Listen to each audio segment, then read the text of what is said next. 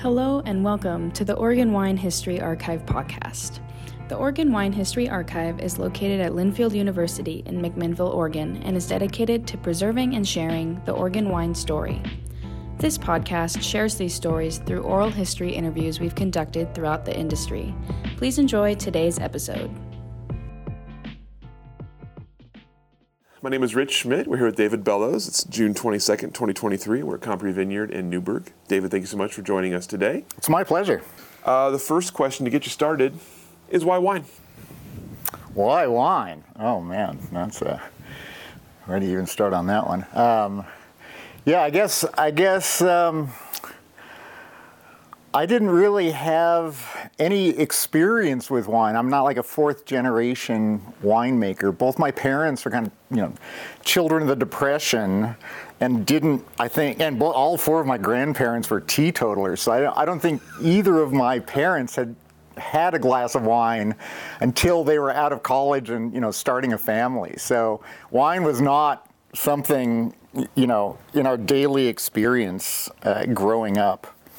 Um, my dad did own some, it turned out, did own some grapes in the Central Valley just as an investment in the 70s, but you know, the, it had nothing to do really with, with, um, with the consumption of wine. And it really wasn't until I got to college, I think, that I discovered wine. Um, and it was, I guess, not serendipity, but um, providence. Uh, one of my roommates in college was the manager at a market in Dana Point, California, and he ran their wine program. And so he started inviting me to kind of trade tastings. And then at the same time, I started working my way, I was at San Diego State at the time. Um, I was working my way through college, and I had a job at the Intercontinental Hotel. Um, working as a bartender in the restaurant there, and they had a Cruvinet, which I don't know if anybody knows what those are anymore, but it's a it's a it's a big box. It's got an argon system, so you could pour glasses of wine and keep them for several days, so you wouldn't have to. So you have a, a, an extensive by the glass program. I, I think we had a 16 valve Cruvinet, so you have 16 different wines on tap. Um, at any one time. And so that's where I really started to understand the differences between wines and really start to um, kind of enjoy them, but without any idea that it would be my my life. Um, and then after after San Diego, my then girlfriend, now wife, um, we picked up and moved to New York City um, in the middle '80s. Uh, which was an exciting time in New York City. I mean, it's always an exciting time in New York City, but but it, it, was a particularly exciting time in New York City. Um, and I was lucky enough, again, Providence, uh, I was lucky enough that the the beverage manager at the Intercontinental who I had worked with and who had really started to introduce me to, to wine um, in our By the Glass program, he had worked for kind of a legendary restaurateur in, um, in New York. And um, and he was actually quite a good influence because he was like, yeah, you know, journalism that's cute and all, but you know, you're going to need a job when you when you get to New York City. Um, and so he gave me the name of the people that he had worked for, and just as it so happened, they had they were going through some transition at the time, and I just happened to be able to slot in, and um, and it was it was for a fairly, a fairly famous restaurateur. His name is Joe Baum. Um, he started Windows on the World and, and hired Kevin Zraly, who started the the Windows on the World wine program. Um, and he was running the Rainbow Room at the time, which is the top two floors of the Rockefeller Center. And he had his own restaurant on 49th Street between Park and Madison called Aurora. Um, and the bartender the head bartender at Aurora was moving to the Rainbow Room because it was just getting started to, to run the program there. And so it was the everybody moved up one, and I slotted in at the bottom. And then just as people kept leaving, I just kept saying, "Oh, I'll do that. You know, just pay me a couple thousand dollars. I'll do that." And so after I don't know, 18 months or so, I I kind of had consolidated everything that was liquid within the restaurant and um, I was then by de facto kind of beverage manager at this restaurant, and that's really when I um, uh, then wine became a career. You know, it went from being interesting and something that helped pay the bills uh, to something that was completely different. Because now, you know, the trade tastings in New York City are a completely different animal. You know, you can go and taste 75 Bordeaux's, all one after the other. You know, right bank versus left bank. You know, just taste through. You know, one one distributor would have just nothing but Burgundies. You know, and I, we had Neal Rosenthal would come in. You know, on a weekly basis, it seemed, and gave me a complete education in in Burgundy, and that's kind of why I fell in love with with uh, Chablis. Circumstances kind of drove us out of New York City. The, the early '90s was a really exciting time to be living living in New York City. So we kind of got driven. Uh, we and all our friends kind of got driven out of the city at that time.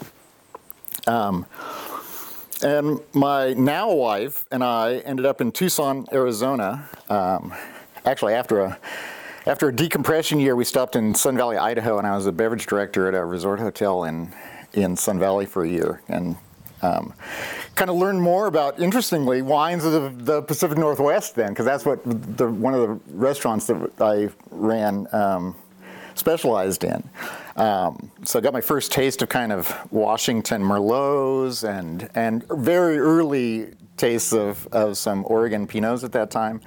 And then we ended up in Tucson, Arizona. She was getting her uh, PhD at the University of Arizona, and um, I found it very difficult to find a job in Tucson at the time. Um, they didn't seem to want to see a two-page resume from New York City.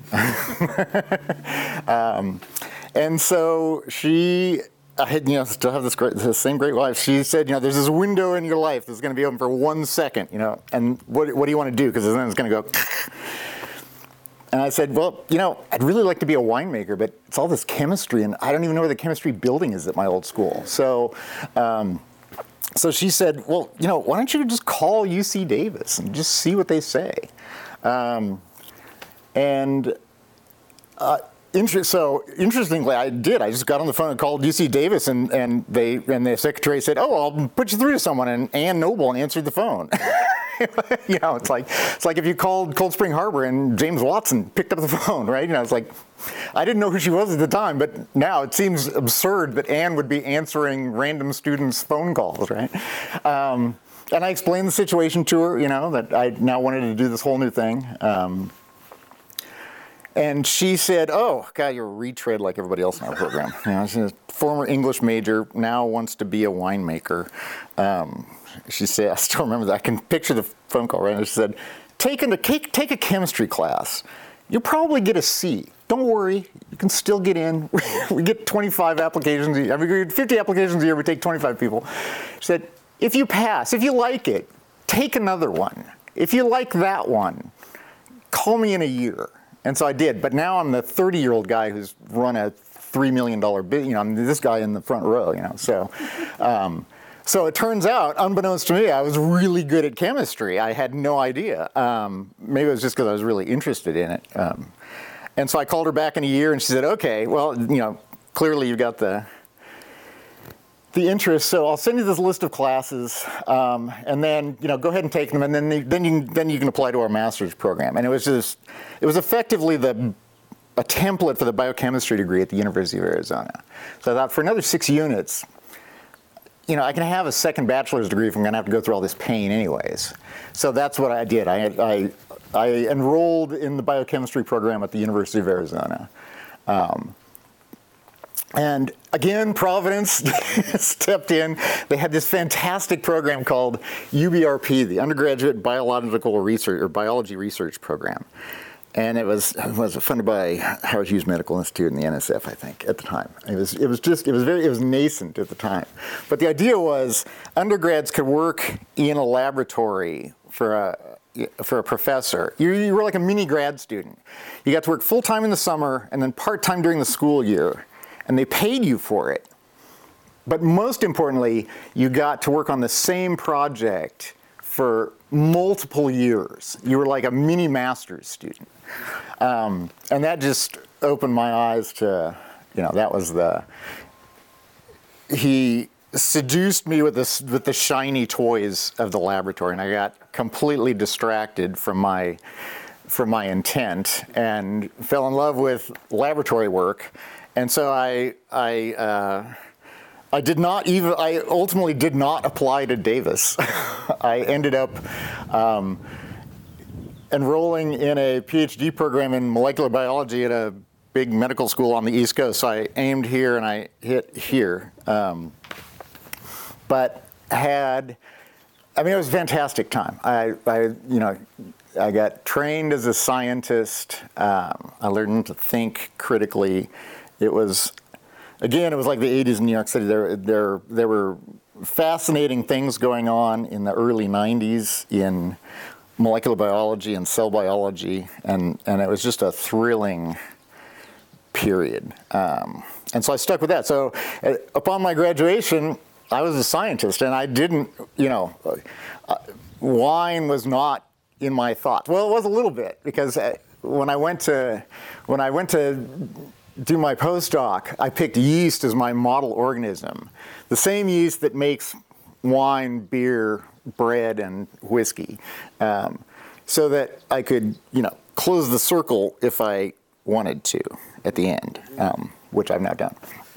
Um, and so that was fascinating too. You know, just delving into the inner workings of yeast for 20 years, basically, is what I then did. Um, and I was a, I was a, a, a breast cancer research fellow at a a research institute in Toronto, Canada. That's where I really first um, became a yeast geneticist.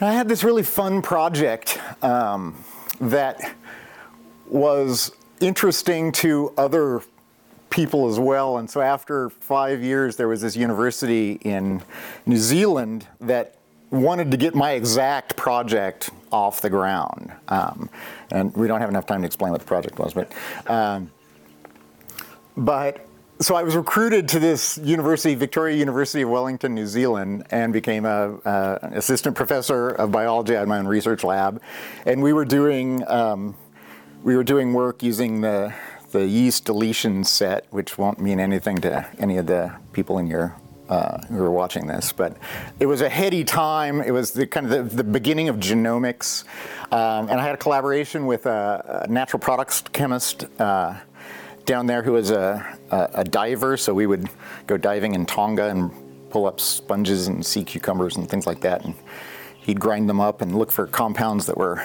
um, he'd never seen before at high concentration. And then I had a system that would kind of point the direction of what the mechanism of action might be. And so I did that for a number of years. And then the the grant to grant lifestyle was kind of killing me slowly and then quickly. Um, and so I said, well, I kind of you know, I've put my brick in the wall, graduated some PhD students, and you know, published my 25 papers or whatever it was. Um, so I, you know, said, all right, that's it. This is, I'm either gonna, we're gonna stick with it. I'm gonna die, have a heart attack in four years, or we got to do something else. So I decided to pivot, and um, and we repatriated. My wife and I repatriated, repatriated to uh, the Willamette Valley, and I just started doing everything in the wine business. I started working on the bottling line. Um, I worked in the tasting room. I worked in the cellar. I did you know multiple harvests in the cellar. Went back down to New Zealand and did a, a harvest in the lab at a big winery at, in Marlborough, um, and just kind of just slowly worked my way up to here. Um, and we can get into the story of how I met Dawn and and ended up here later. But that's that's the that's the overall story. Yeah. Serendipity has been the, the, the, guiding. It's a wild story. I'm curious about. Uh, let's talk about wine education first. We'll start with that. So uh, you mentioned wine becoming part of your life later than, than some. So tell me about once you discovered wine and started were interested in wine. How did you educate yourself on wine, and what did you find attractive about wines that you liked? Oh, yeah. Well, that is an interesting question. So, you know, I just kind of, well, back then there weren't as many resources, of course, you know, in the, in the 80s. Um, I think I, well, I actually I knew Kevin Zraly, so so um, I didn't take his class, but um, Fred Price, who was running the wine program at the Rainbow Room, was running kind of a mini um,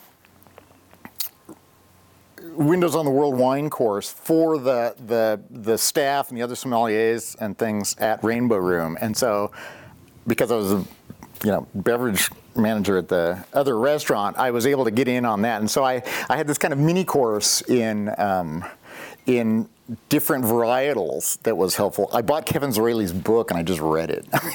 that was the. Uh, but I think the most. I mean, really, it was. I mean, the funny thing was, you know, we all got back in the '80s. No one had the W. There was no, you know, there were no uh, diplomas or anything to get. We all got the job in exactly the same way. You know, everyone we just lied and said we had ten times the experience that we said we had. You know, and then, and then, you know, the funny thing when I was in New York City, you know, once they conferred the mantle of, you know, New York wine guy on you, you know, then that became what you were, right? And if you just kept your mouth shut for six months or didn't say something, you know, really stupid, you suddenly start getting invited all these trade tastings, and by within about six months, you then had the experience that you'd claimed to have in the beginning, right? And so that's and everybody I knew did that exact thing. They start out as a bar back or a waiter, and then you know. Same thing. They kind of moved up, and then they just some someone just handed them the wine list and said, "Okay, you know, go." and so I think the it was it was being in the business and going to like weekly tastings where you just tasted 30 or 40 different wines at a time that that was the you know that was the experience that really did it where you can now see kind of the you know what's the difference between a Puligny Montrachet and a Chassagne Montrachet even though they're you know 100 yards apart on the road there are you know these subtle differences especially back then what, what attracted you to the wines that you liked oh um, yeah, I kind of fell in love with Burgundy. Well, the restaurant. I mean, it, we were heavy. We had a we had a Michelin two puff chef, um, and so we, from I think was it a restaurant in Paris? You can edit all that out because I can't remember where he's from. Um, but so we were, you know, the wine list was heavily weighted into uh, into Burgundies, and so I really kind of just fell in love with Pinot Noir and Chardonnay because it was like two thirds of our wine list, right? Um, and I think I liked, you know, I liked the fact that Pinot Noir was this chameleon that you would take, you know, you'd take a sip or, or, you know a smell, and you'd set it down and you'd be drinking, you know, you'd be eating dinner and talking, and then they'd pick it up again ten minutes later and take another sip, and it was a completely different wine. You know, the air had gotten to it, and now it had different characteristics or different aromas that it had 10 minutes ago. And I found that that's just, I've continued with that. I've always found that incredibly appealing. And, you know, Pinot Noir and Chardonnay, um, tend to, you know, the ones I like tend to be kind of more acid driven. They they have this vibrancy. They um, you know they just make you want to take another sip, and that's that's that's it. And that's why we picked Oregon. Um, you know, we it was the Pinot region. Um, I'd always loved Pinot. Um, Wellington, New Zealand, where we lived, was 100 kilometers from kind of the North Islands Pinot region in Martinborough. So I had a lot of experience drinking Martinborough uh, Pinots, met some of the winemakers there. Um, we actually tried to get some some wine uh, grants going, but you know, there's just so it, New Zealand's such a small country. It just was not. It, it's like if if Oregon was a country, because they're exactly the same square miles and have the same population. And they even have mountains around. I mean, New Zealand and Oregon are very similar to each other. This looks just like the part of the North Island where we used to live. So. Sounds rough. uh, I'm curious about you mentioned kind of getting your education on the job as, yeah. as a wine director. Yeah. First of all, so tell me about running a wine program, especially running a wine program in New York City at that time. Yeah. Um, oh man, that was yeah, that was trial by fire. Because um, I didn't, you know, I didn't know anything, right? Um, fortunately, Joe, I mean, Joe would kind of, he was famous for, um, I mean, we used to say, people either work for Joe for 21 days or 21 years and nothing in between, right? You either, you either blew up or you loved him and finished your career with him. Because um, Joe was great. Because um, you'd, he'd just keep giving you enough line. You could just go as far as you could go. until you couldn't, you know, until you stopped, and then you either fire you or you, you know.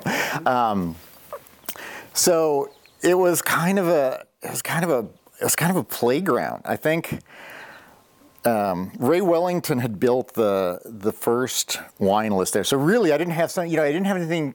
I didn't have to build it from scratch to know. I had this fantastic wine list to start with, and then over the kind of the couple years that I ran it, I could just slot in things that I liked. You know, as we ran out of things, I, liked as I learned about them and and things like that. Um, um, I think I, th- I would say, I mean, working for Joe was actually as good an education as um, as getting a PhD um, because he paid attention to everything. Um,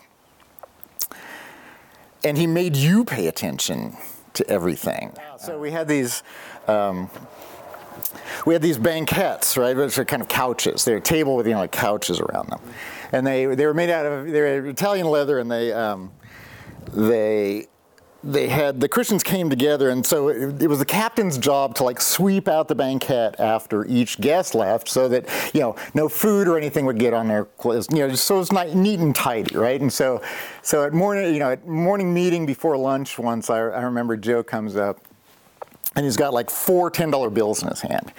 He said, "Last week, I put 10 $10 bills in the banquettes around the restaurant." Today I have four. So that means that there's some captain out there who's got 60 bucks in his pocket because he swept out the banquettes. That's all he had to say. No one ever, you know, he didn't chew anybody out. He didn't, you know, he he made you think.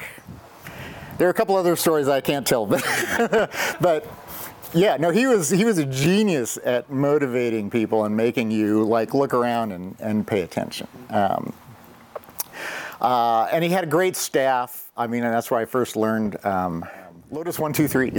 so I learned how to I learned how to build a spreadsheet and keep track of inventory using Lotus one two three. Um, yeah, no, I mean it was a, it was a it was a management program, um, a master class. Um, I guess that's that's really yeah. And dealing, I mean, having people like Neal Rosenthal who was very patient back then, would come in and sit at the table with you, explain the, you know, the difference between, you know, La Grenouille, uh, Chablis, and, and, you know, Bougros or something. You know, he was, that was also a fantastic experience. The, it was this little fraternity. You, know, you, you, keep seeing the same people at the, all the different tastings and things. So as you made the, the sort of the, the, the strange pivot from that into, into hardcore science, yeah Tell me about the as you started down the path of chemistry and, especially launched into yeast. Tell me about some of the experiences there and some of the some of your kind of favorite moments in, in, in academia. Oh my god, oh god. Now that's oh wow. I would I you should have sent me that question in advance. Um, uh, uh, okay, all right. I guess I guess I don't have a specific one. I mean, I think the thing that really attracted me to science, um, kind of from the start, working in the undergraduate lab at, at Arizona, and and that and, and he was like Joe Baum too. That was another. My professor was another fantastic guy. He was this Renaissance man. He was in, you know, he was at the end of his career. He was in the National Academy of Sciences. He'd been this, you know, lifelong entomologist um, and biochemist, and he really kind of, you know, opened the door and just like you know showed me into this room this room of wonders right? And so i guess the i guess the thing that i've always said is that um,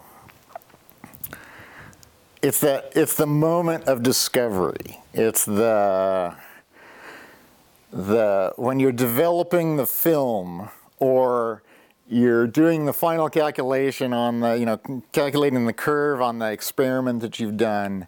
And for one instant, you know that you know something that no one else in the world knows. And then you go running down the hall to your PI and go, you know, we know this, right? And that, there's no feeling like that. It, um, and that'll keep you going for those 45 other experiments that all fail, right? Or don't tell you anything or what you wanted to know. Um, but that, you know, that one moment will keep you going for another year, um, if it's a good one, you know. And it's you know it's all these tiny little steps, right? You that's there's one thing that you find, oh, then that leads to another question that you then have to design an experiment to answer that question. And then you know once you know that, then you can oh you know that leads oh well what does that what does that imply you know and so it's all these tiny little moments of discovery that I think was what science was all about, what kept me going. As you specialized in in Saccharomyces, uh, tell me tell me about. Uh, I guess developments with that while while you were working on it. What were some of the big big discoveries or big moments for you? Oh, um, a lot of them were external. Um, it was it was kind of a heady time. So the I got to work with what's called the deletion set. And so the idea is that, you know, yeast are like, they're like this 1967 VW Beetle of the eukaryotic world. They're, you know, we're like a Lexus. They're like this, this little Volkswagen. They've, you know, they've got all the same kind of stuff that we've got. They got four wheels, they got an engine, they got a windshield, you know. We've got sat nav and stereo with 10 speakers and all that stuff. But it's the same basic outline, right? And so because they're so simple, they're they're easy to work with, and many of their genes work in us and vice versa. So you can do you know like cancer discovery using yeast because it's the same blueprint. But at the time, so what the the nice thing about yeast is they're very easy to work with. They they grow they double every hour and a half, and you can you can do what's called a transformation. You can you can put a gene or take one out in yeast in a couple of weeks. And there's 6,000 uh, 6,000 genes in the yeast genome, and so you know, over 13 chromosomes. And so what happened was basically 13 labs throughout the world each took a chromosome and they started knocking out genes one at a time until they had a set of yeast, 6,000 different strains of each, each one missing a, a, gene. And so my analogy is if you had, if you had, if you had a car with 6,000 parts like the VW, and one day you were going to make 6,000 different cars. And the first car you left the left headlight off, and the second one you left the right headlight off. And then, you know, the, the volume control knob on the stereo, you know, all the way through the car. And you went and drove them out and parked them in the parking lot. Now you've got the, the carnome deletion set. And now you can start doing experiments on this grand scale over the genome. So to, for, to stick with the car analogy, you could, you could wait till the hottest day of the year, have 6,000 of your friends come and start all the cars at the same time and drive them away. And the ones that are stuck left in the parking lot all have something to do with the cooling system because they can't stand the heat, right? So now you can find all of the mutants that are involved in cooling in one shot. And you can do it, and because it's genetics, you can do it the other way too. You can, you can say, you know, um, if I if I change, you know, if I take one of my cooling mutants, what other mutants do I see? And so we did the same thing. We had 6,000 yeast genes. We had 6,000 yeast strains, each one missing a different gene. And so we were doing drug discovery that my coworker, my colleague in New Zealand was interested in, in, finding drugs. And so the idea was he would find these compounds within animals, like sponges are non-motile, they got to stand and fight, right? And so the assumption was things that they're making at high concentration might be defensins, things that, you know, will poison other things. And so you could ta- he would purify those and we'd put them on the, the set of 6,000 deletions.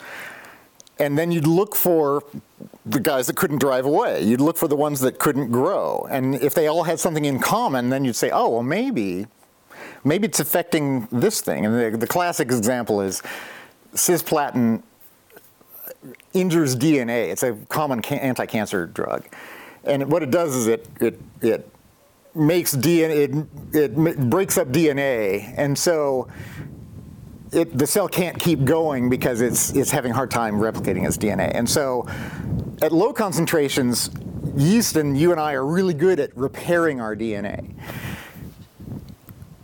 what you find is there are mutants that are not good at repairing their DNA. Those guys are super sensitive to cisplatin.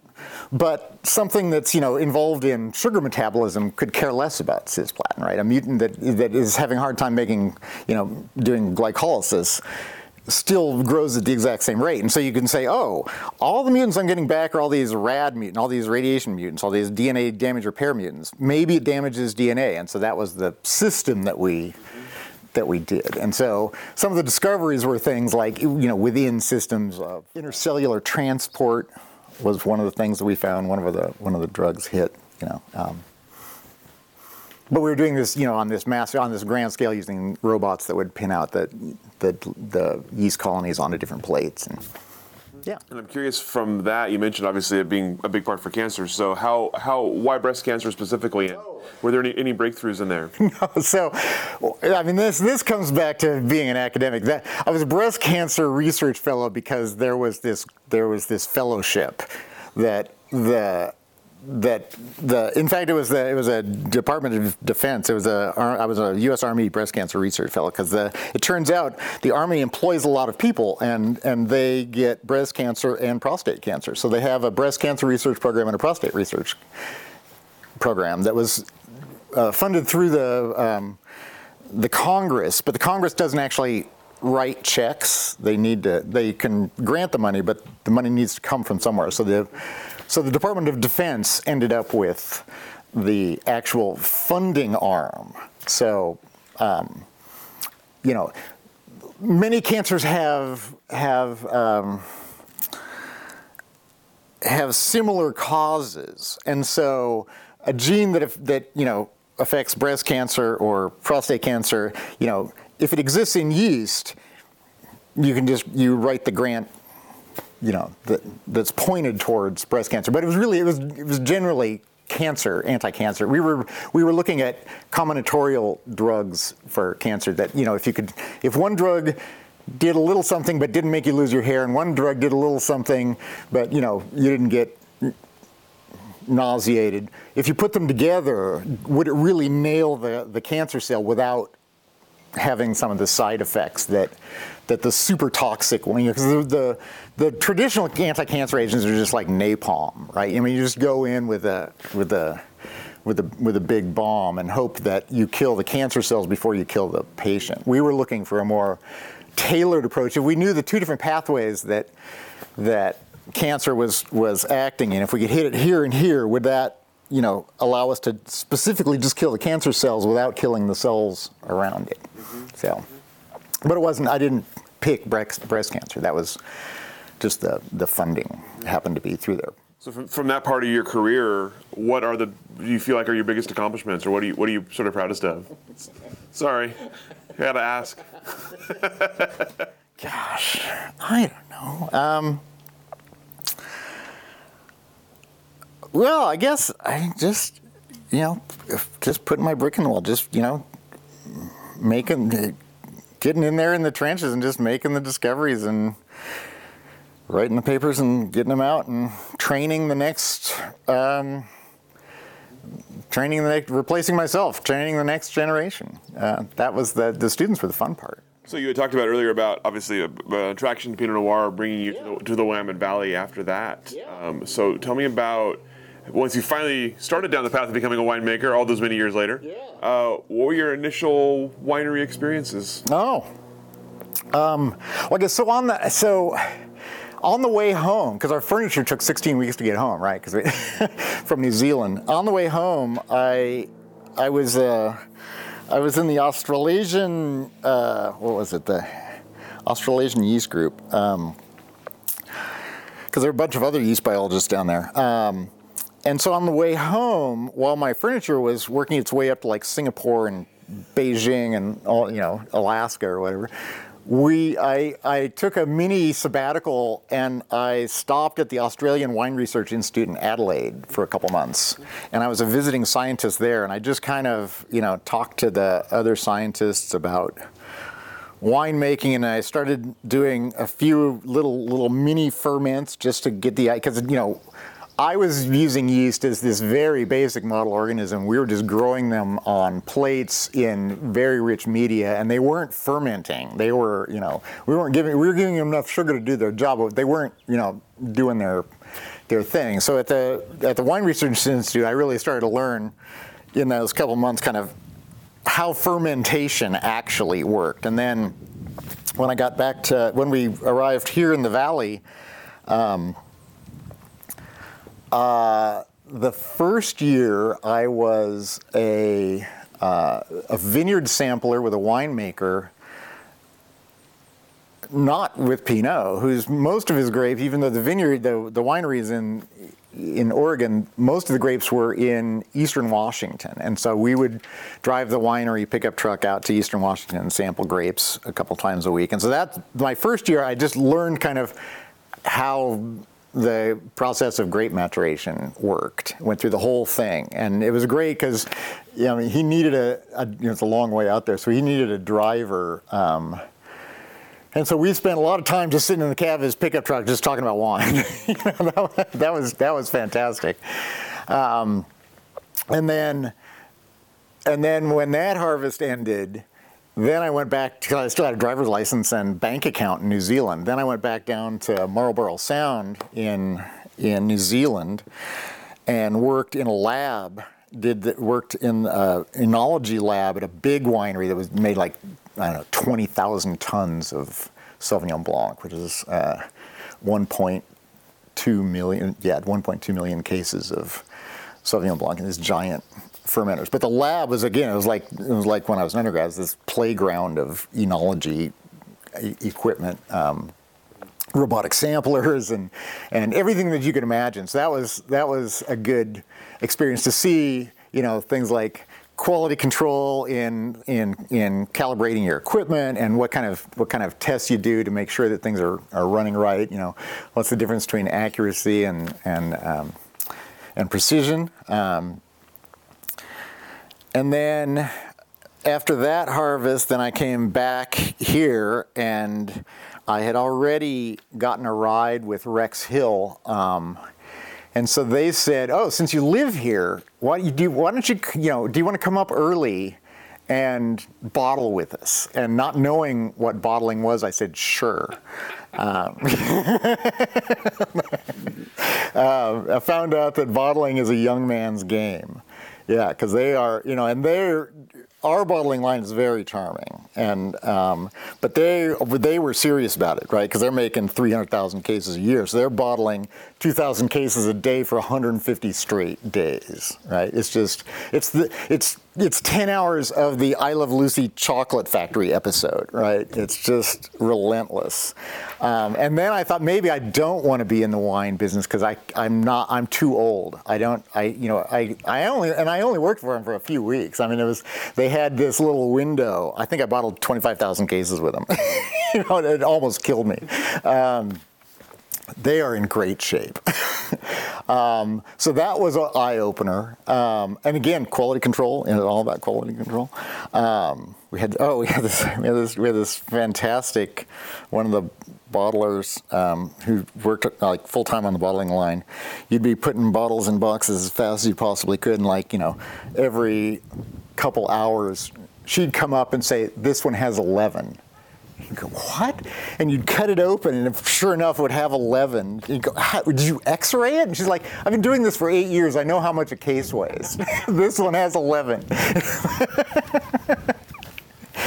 um, and then as soon as that was, over, so that was like the last couple of weeks right before harvest. And then I transitioned immediately and went um, down into the cellar. Um, and worked my first harvest learning what a pump was and and what a you know what a clamp was and and actually you know compared to Australia you know where the fermentation was this big um, you know the kind of the scale of of winemaking. And you know the first harvest I told this to Drew too you know the first harvest just kind of happens to you. You have because uh, from day to day you just have no idea what's what you know you're like sure I can hold that hose for 10 hours. You know, I, I, okay, oh, why not? You know, and then the next day, oh, sure, I can do that thing. Why, why are we doing, okay, you know. um, and so, Yeah, that first harvest, you know, I really kind of learned what the equipment was and how it all fit together. And then um, What year was that? that was so the, that very first harvest was 2011 um, with with Robert, um, and then that was the 2012. So my first harvest in the valley was the 2012 harvest, and so that was another misleading thing because you know at the end of the 2012 harvest you're like, I don't see what everybody's complaining about. This winemaking stuff is easy, right? Because that was the harvest we found out who the bad winemakers were, right? Because if you made a bad wine in 2012, it was, it was all your fault. That was the year that you just kind of mashed it up and let it go. And then, and then 13 came, right? And then I was like, oh, now I see. This, this is how they make their money. that was the year where everything, yeah, everything went wrong.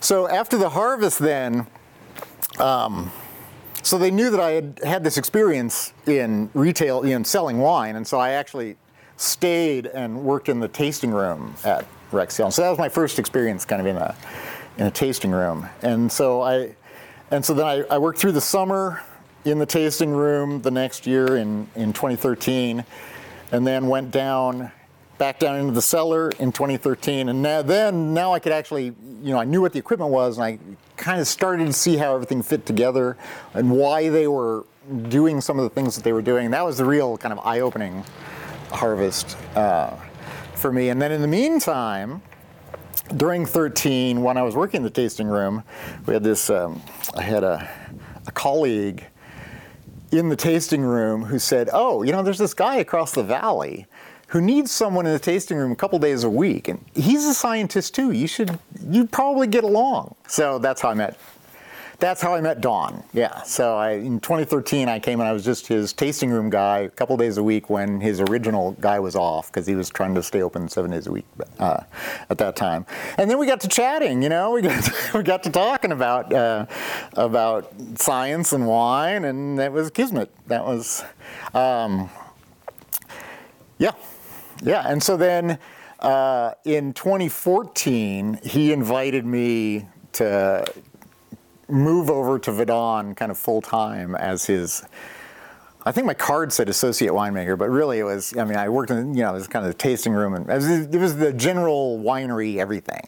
Um, I was really his kind of assistant winemaker. Um, uh, and did that for a year and a half, and then um, I moved to Alloro uh, in Sherwood in 2015 and worked with Tom Fitzpatrick, and that's that's where I finally got my Davis education because he's a Davis trained winemaker. So I feel like I feel like that's where I got my Davis training. Um, and that was really that was a good experience. Um, I I really enjoy enjoyed working with Tom, and then became his assistant winemaker. Um, did that through 16, and then at that point, um, in early 17, Don then turned 85, and he got tired of digging out tanks by himself, and so we split the business. Um, he brought me on uh, as his winemaker, and he took over the marketing arm. So I was the production department, and he was the marketing department. It was a two-man operation, and he kind of set it up. Well, we can talk about Don.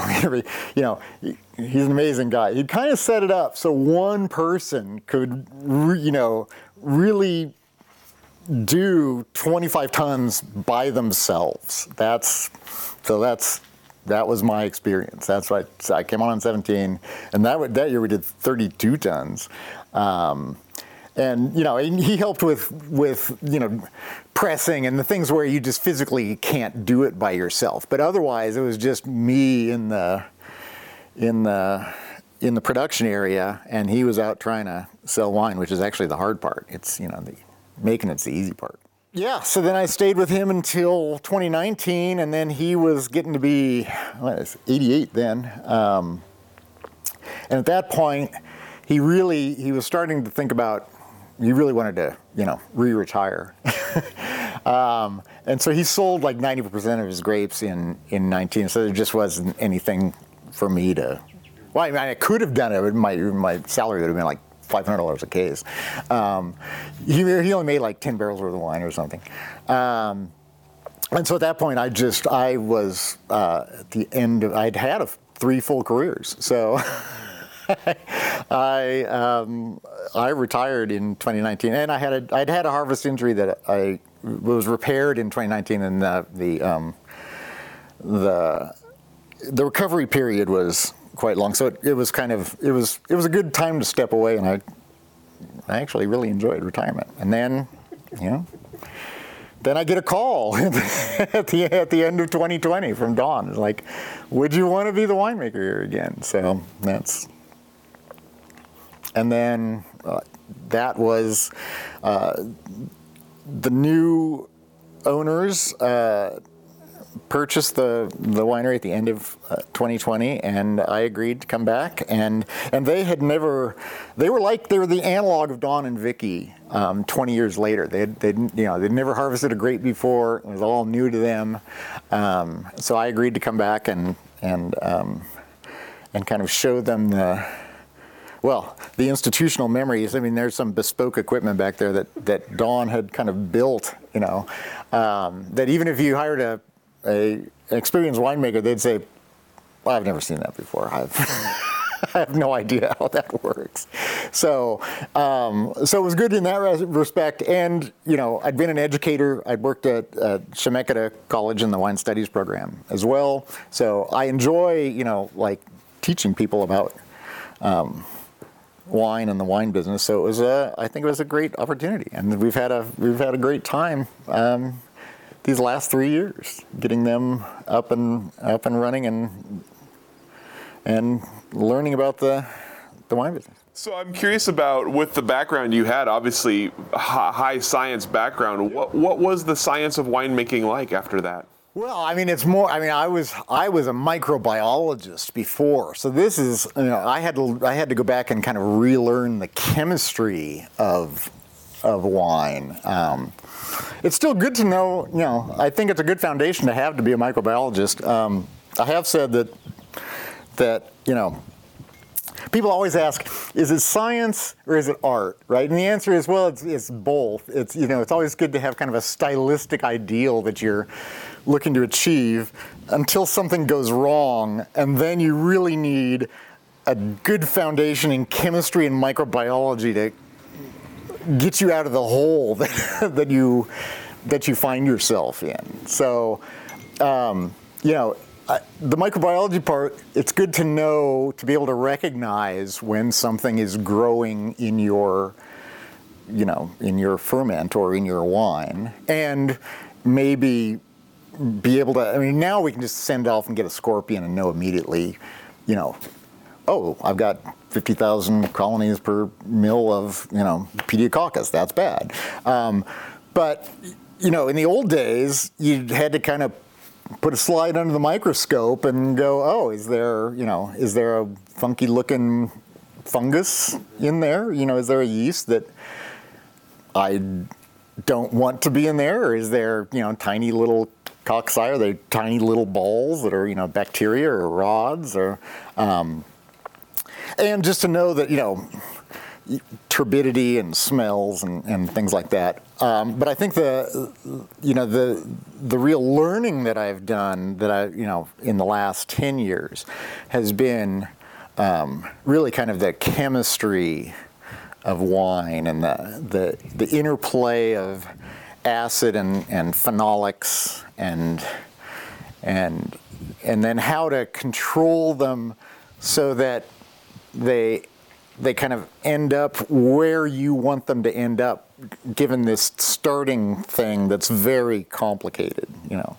Um, that, that again you have this kind of stylistic ideal and some of it can be you know in pick decisions in terms of ripeness and sugar but also you know where do you want this wine to land at the end in terms of like kind of titratable acidity which is that vibrancy um, or um, alcohol, and you know, because that also has downstream effects in terms of body and and um, and things. So that's been the that's been the fascinating part is to see how all the different um, the different chemistries work together. That that you know, the more acidic it is, the the, the more it kind of accentuates the, the, the astringency. The tannin and acid don't play nicely together.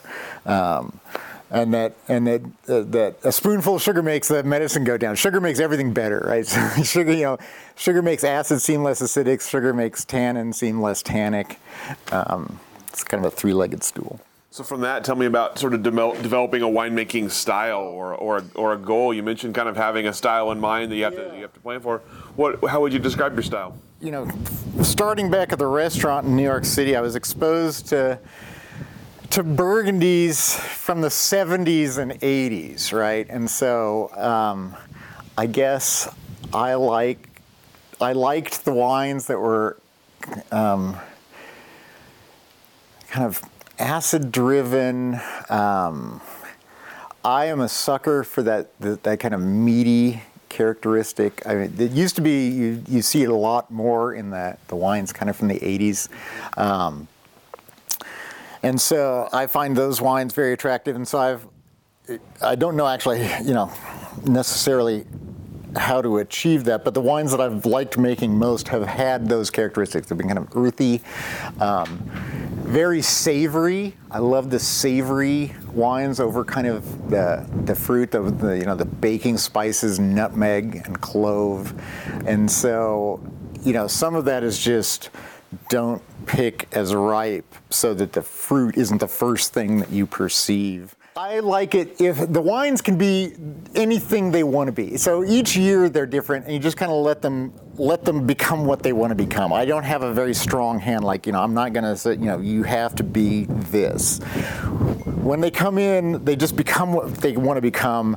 I guess my job is to, you know, they can be whatever they want to be. They just can't go to jail, right? And so my job is just to kind of you know, you that's a bad crowd you're hanging out with. You know, let's, let's get back over here a little bit. And so I really, in terms of style, yeah, there's some winemaking decisions on, on pick days and, and, and, you know, kind of sugar acid balance. But once it comes in, I don't have a, you know, I just let them become their their own thing, and they're all really, you know, they're so interesting. They're, and you never know from year to year what. That's the beauty of Pinot. So with the with the wines here uh, when it was Vidon and then at, at, and then going to Alloro, was there a, a big shift for you and kind of this plate making wine at the second place? Oh yeah, um, yeah. well, again, because I think you know, Don is self-trained. You know, people always ask you ask me, how'd you learn about wines? You'd always say, oh, well, you know, there are books on the subject. So, uh, you know, Don, Don just kind of, and he, Don was always very interested in like, you know, just kind of figuring it out for himself because that's his, that's you know, that's Don. Um, whereas, whereas Tom was a, you know is a very rigorous um, Davis trained winemaker. And so I, I, think they have two very different outlooks on, on how to make wine. And, and, and um, Tom, I would say, has a much more, um, when we talk about stylistic, he has a stylistic ideal that he's going for. And it was really interesting to see how he applied things to get to that, you know, to get to get to the wine that he envisioned. Um, and Tom's a, he's a very careful winemaker. I, I, I learned you know so much from him about um, again, I this is a common thing, you know, quality control, you know, um, cleanliness, you know, making, you know, making sure you taste everything before you, you know, put, you know, Tom has a very regimented way of doing things um, that I appreciated, and I have, you know, kept and adopted for my own. And then you mentioned obviously retiring and then un- unretiring, yes. de-retiring. So tell me about tell me about coming back and working working with Drew and Aaron. Oh, well, that was, I mean, that's been fun. Yeah, that's, that's a fantastic experience because, um, you know, it, it, was the, it was the opposite thing. I was, you know, I felt like I was, from Don and Tom, I was learning, I was a sponge, I was learning about winemaking. And then I got to turn all that on its head. And now I was, you know, I was the person who was teaching me that first year at Rex Hill, where you know it's like this is a pump, you know, this is,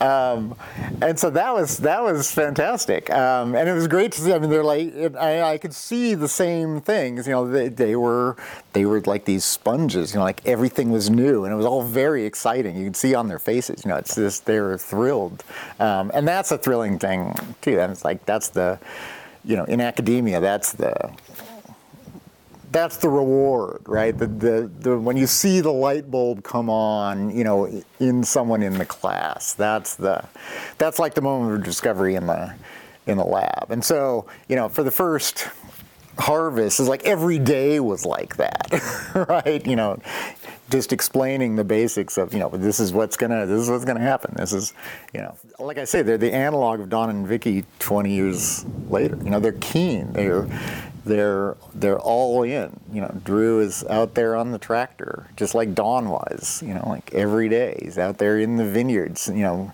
paying attention. That's the you know. So that's a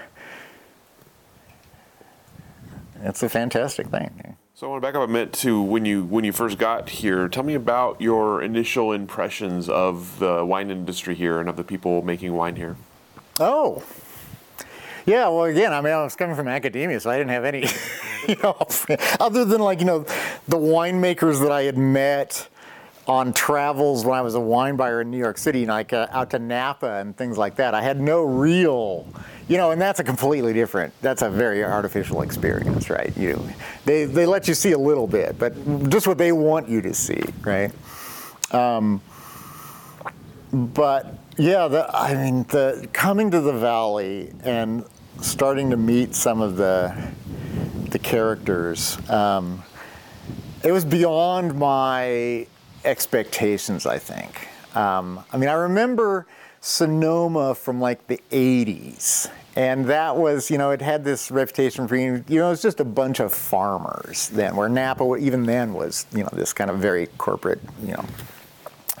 And I think when I got here, this was like, you know, even earlier in Sonoma. It was everybody seemed to kind of know everybody.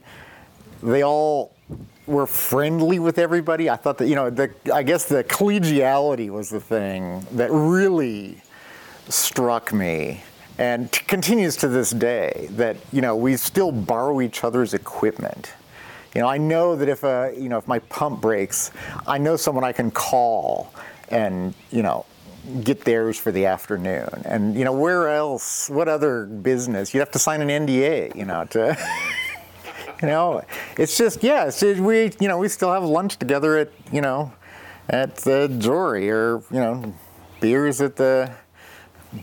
Uh, you know, wolves and people. That you know, that's been the thing. I mean, I you know I had I had lunch yesterday with the original winemaker that I worked with. That just you know, we still we're still friends. We still we still keep up with each other. Yeah. Yeah, no, it's still it, it's it's fantastic. We are, it's still just a bunch of farmers. That's the all trying to make it work, and and the fact that we share with each other. You know, the the the the uh, steamboat conference, the original steamboat conference. Everybody brought the "Don't let this happen to you" bottle, you know, and shared it like you know, this happened to me, either why or do something else. You know, I learned that to do this other thing and let everyone else know. That's the, you know, so that we all make better wine. Um, and that continues to this day. We just had the kind of the resurrection of the steamboat meeting over in the over in the valley two weeks ago. Yeah. And I know that your you're kind of uh, coming to the end of this the second the second time as a winemaker here. Yeah. Um, so what are you? What's your what's your kind of next step for you? Well, um, lots more mountain biking. Um, I do. Uh, so I, you know, I, I have enjoyed academia, um, aspects of academia. Um, and I think I would like, so I, yeah, I have an idea um, for uh, an educational experience um, that I would like to, that I'm still kind of fleshing out. Um, but I could see in the coming years um, this uh, a small group educational experience that I would run. Um, and I, and I really I can't, I can't say anything more about it right now because it's yeah it's still IP. So. but that is my. In 2019, when when I left, I did. I started this. I I started a little LLC. I had a little consulting business going, and I had the the kernel of this same idea back then, and I was just starting to to put it together, and then the pandemic destroyed it um, because it would require small groups of strangers to get together in a little room. so for two years, it was like, yeah, no, this is not gonna, this is not gonna happen. Um, but I think now it can happen again. So that's kind of my next. Uh, and I, I've done a little work, consulting work for a couple other winemakers in the valley, and so I would like to, you know, I'd like to stay near the wine business, you know, it's still fascinating. Every day I learn something. Every year we always say, "Oh, I haven't seen that before." There's always something, whether it's frost or smoke or heat. Yeah, yeah. It's been a wild few years. yeah. Yeah, but still, I mean, with very few exceptions, still some really exciting wines coming out. I mean, you know, after all the heat in 21, you know, no, we, who knew, right, what was going to happen? And yet, I think those wines, they're all really, uh, they're delicious. And the 22s, you know, the frost, everyone, we all thought we were going to, we all thought we lost our entire crop, you know, what were we going to do? And then uh, I think the 22s are some of the best wines that, that we've made in the valley for maybe 14 was, you know, yeah, no, 17, yeah, there's some there's some pretty good vintages, but you know, we, a priori, you never would have guessed. You would have said, "Oh, are we gonna are we gonna salvage 30% of our crop, and what's it gonna look like?" And then it comes in, and it's 90% or maybe 110% of what you thought you were gonna get, and super tasty, delicious. Um, yeah, I'm excited about the the 22s. They're really kind of coming together. Yeah. What about for the future of the Oregon wine industry? What, what do you what do you see? What do you maybe hope for, or, or what do you maybe fearful of as you look ahead? Well, oh God, what do I hope for? I hope we just keep making. You know, I hope it doesn't get too hot here. You know, I've seen in the last 12 years the just the the progressive, you know, difference in terms of kind of harvest dates and and you know getting creeping earlier and earlier. Although this year you know, it's looking like it. We've kind of moved the clock back to um, you know 2010, 2011 again because of our late uh, our late spring and flowering being being late.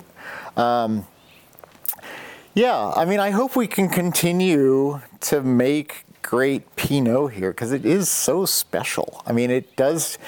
It's different from Burgundy and it's different from from um, from the central Otago or Martinborough in New Zealand. Um, it's its own, you know, fascinating thing, and I just hope we're able to continue um, to progress and and make even better Pinots because we've been on this upward trajectory for 30 years now. I mean, I remember, you know, some of the some of the early um, tastes that I had in New York of, you know, of um, very early Oregon wines, and you know the they had the opposite problem. The harvests were so hard. You know, it was so hard to get things ripe that you know, it was like every third year you'd have, you know, some where it would really all come together. And here we've, we've completely flipped that around, you know, where we get these huge ripe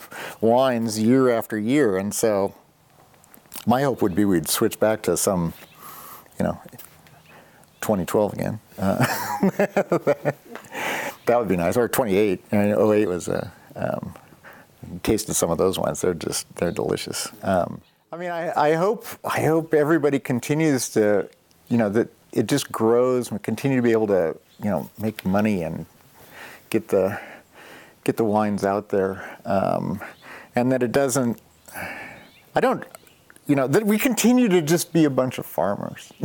That's the, and I know there's you know there's there's two countervailing things going on there that you know if you're all just a bunch of small little farmers, you know, can you ever make enough to make it work, right? But I don't know. Hopefully, there's tension in there that it doesn't. Everybody doesn't get gobbled up by someone big who can then have the the kind of the capital to to keep it going, but does it lose its you know this small, um, intimate thing that we've had for so long. That's I think that makes it so special. Yeah. All right. Well, that's all the questions that I have for you. There anything I didn't ask that I should have? Anything that we didn't cover that you'd like to cover? Do you want to talk more about yeast? We can talk more about yeast if you want to. no, that was a long and winding road. That was. Uh... Thank you so much for taking the time to share with us. Oh, it was my pleasure. Congratulations on your upcoming re re re re retirement. Yeah. Uh, we really appreciate you taking the time to, to share your story, and we'll let you off the hook. Excellent. Thank you. Thank you for joining us for this edition of the Oregon Wine History Archive podcast. And thank you to all our supporters, partners, donors, and interviewees who have helped make our project a success. Be sure to check out our website at OregonWineHistoryArchive.org for more interviews, photographs, wine labels, and more. And stay tuned for more interviews as we tell the story of Oregon wine. The Oregon Wine History Archive podcast is brought to you from the Oregon Wine History Archive at Linfield University, with a very special thank you to all the Linfield Archive students who have contributed to these oral history interviews over the years.